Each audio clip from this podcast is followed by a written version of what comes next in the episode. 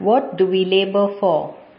Jesus said to them, My food is to do the will of him who sent me and to finish his work. John chapter 4 and verse 34.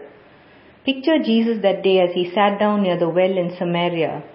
He was tired, thirsty and hungry. In spite of his physical exhaustion, he took time to converse with and convince the Samaritan woman that he was indeed the Messiah. She in turn brought her entire village to Jesus and eventually many believed on him.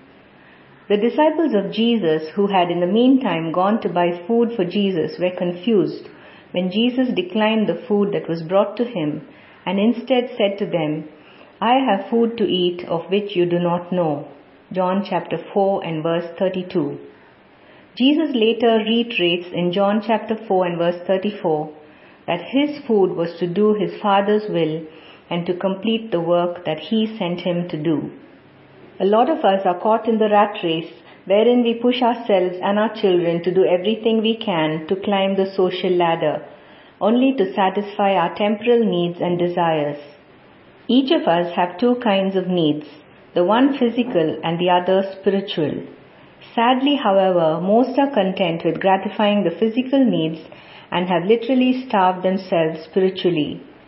When we don't seek God, read and meditate on His Word, pray to Him, search out His will and plan for our lives, bless others, witness to those around, and fulfill His purposes for our lives, we are living in the temporal and losing out on the eternal.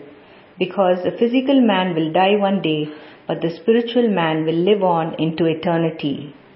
In Matthew chapter 4, after 40 days of fasting, Jesus was really hungry, and when tempted by the devil to turn the stones to bread, he was so assured about the fact that man does not need only physical food, but also the spiritual nurture that God's word provides. He therefore quoted to the devil from the book of Deuteronomy, which depicted the condition of the people of Israel as they wandered in the desert for forty years. So he made you suffer from hunger and then fed you with manna, which neither you nor your ancestors had seen before. He did this to teach you that a person cannot live on bread alone, but on every word that the Lord speaks. Deuteronomy chapter 8 and verse 3.